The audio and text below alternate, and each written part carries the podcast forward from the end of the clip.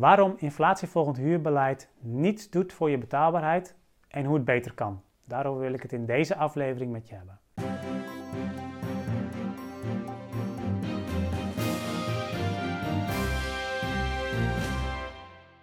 Ik moet meteen even een nuance maken, want natuurlijk is het zo dat op het moment dat je inflatievolgend huurbeleid doet of uitvoert, dat het op macroniveau natuurlijk wel een effect heeft.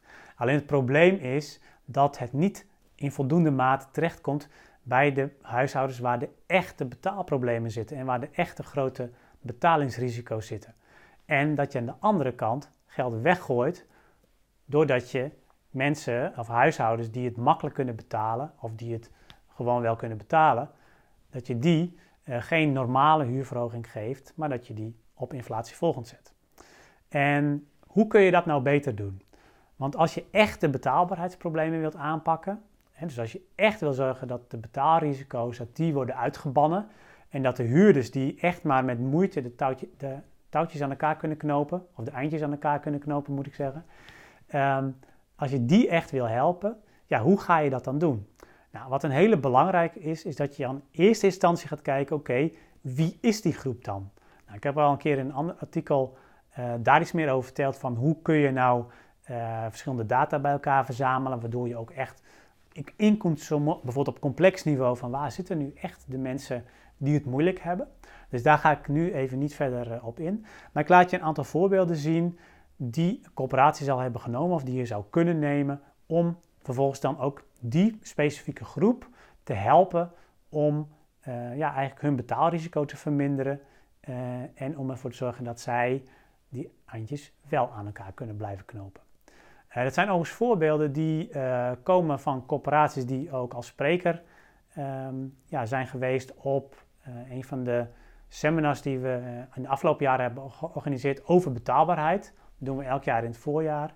En um, nou, dat zijn dus heel interessante voorbeelden om echt in te gaan zoomen op die specifieke doelgroep.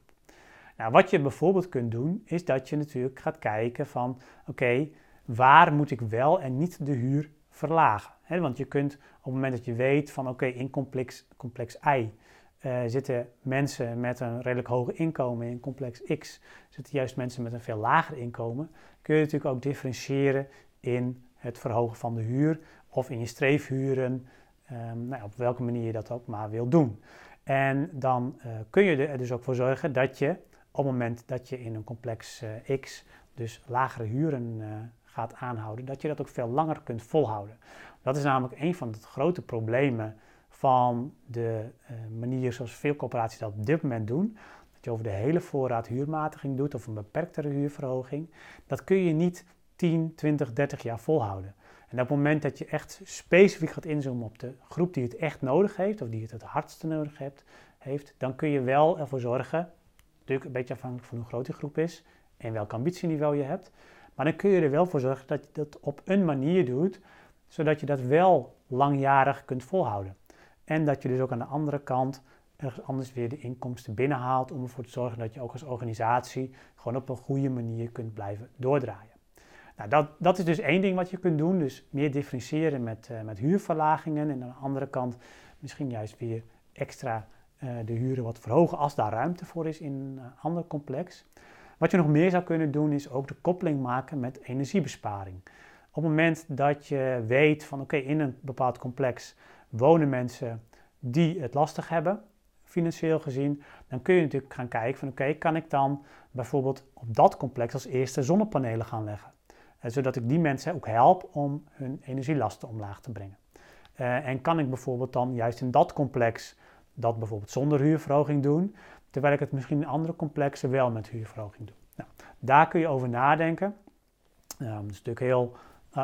Nee, je moet daar natuurlijk wel goede afwegingen in maken, dat ook goed uit kunnen leggen, want anders dan wordt het, wordt het arbitrair. Maar dat is een manier om ook iets aan de betaalbaarheid te doen. Uh, wat je nog meer kunt doen, uh, ook een van de corporaties die uh, al in het afgelopen jaar bij, bij het seminar betaalbaarheid heeft gepresenteerd, heeft dat gedaan.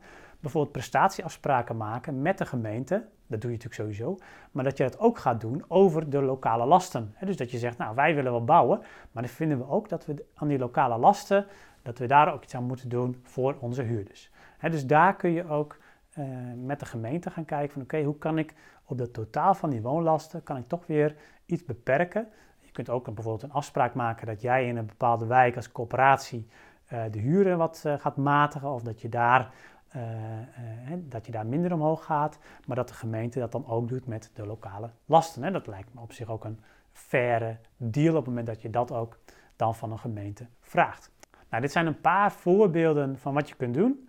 Je kunt natuurlijk nog veel meer doen als je specifiek ook met mensen in gesprek gaat en gaat kijken van wat is je persoonlijke situatie en waardoor komt het uh, waardoor je in betaalproblemen zit. En dan kun je natuurlijk met je netwerk van allerlei organisaties op het gebied van zorg, welzijn, schuldhulpverlening, uh, leergeld, etc. kun je uh, nog veel meer doen, specifiek gericht op die ene persoon. Dus daar zul je ook moeten kijken van oké, kan ik daar dan ook capaciteit voor vrijmaken om die mensen uh, ja, op te sporen, om het zo maar te zeggen. Daarmee in gesprek te gaan en ze vervolgens ook weer door te verwijzen naar de organisatie waar zij het meeste baat bij hebben. Nou, dit zijn een aantal tips die je kunt doen. Ik wens je daar heel veel succes mee. En um, als je meer inspiratie nodig hebt en dat leuk vindt om, uh, om meer inspiratie op te doen, dan zie ik je natuurlijk ook heel graag bij het seminar Betaalbaarheid, wat we ook komend voorjaar weer gaan organiseren. Doei! Bedankt voor het luisteren naar deze podcast. Wil je nieuwe afleveringen ontvangen? Abonneer je dan op deze podcast. En kijk ook eens op onze website corporatiestratege.nl voor meer praktische tips en downloads die jouw werk als coöperatiestratege makkelijker maken.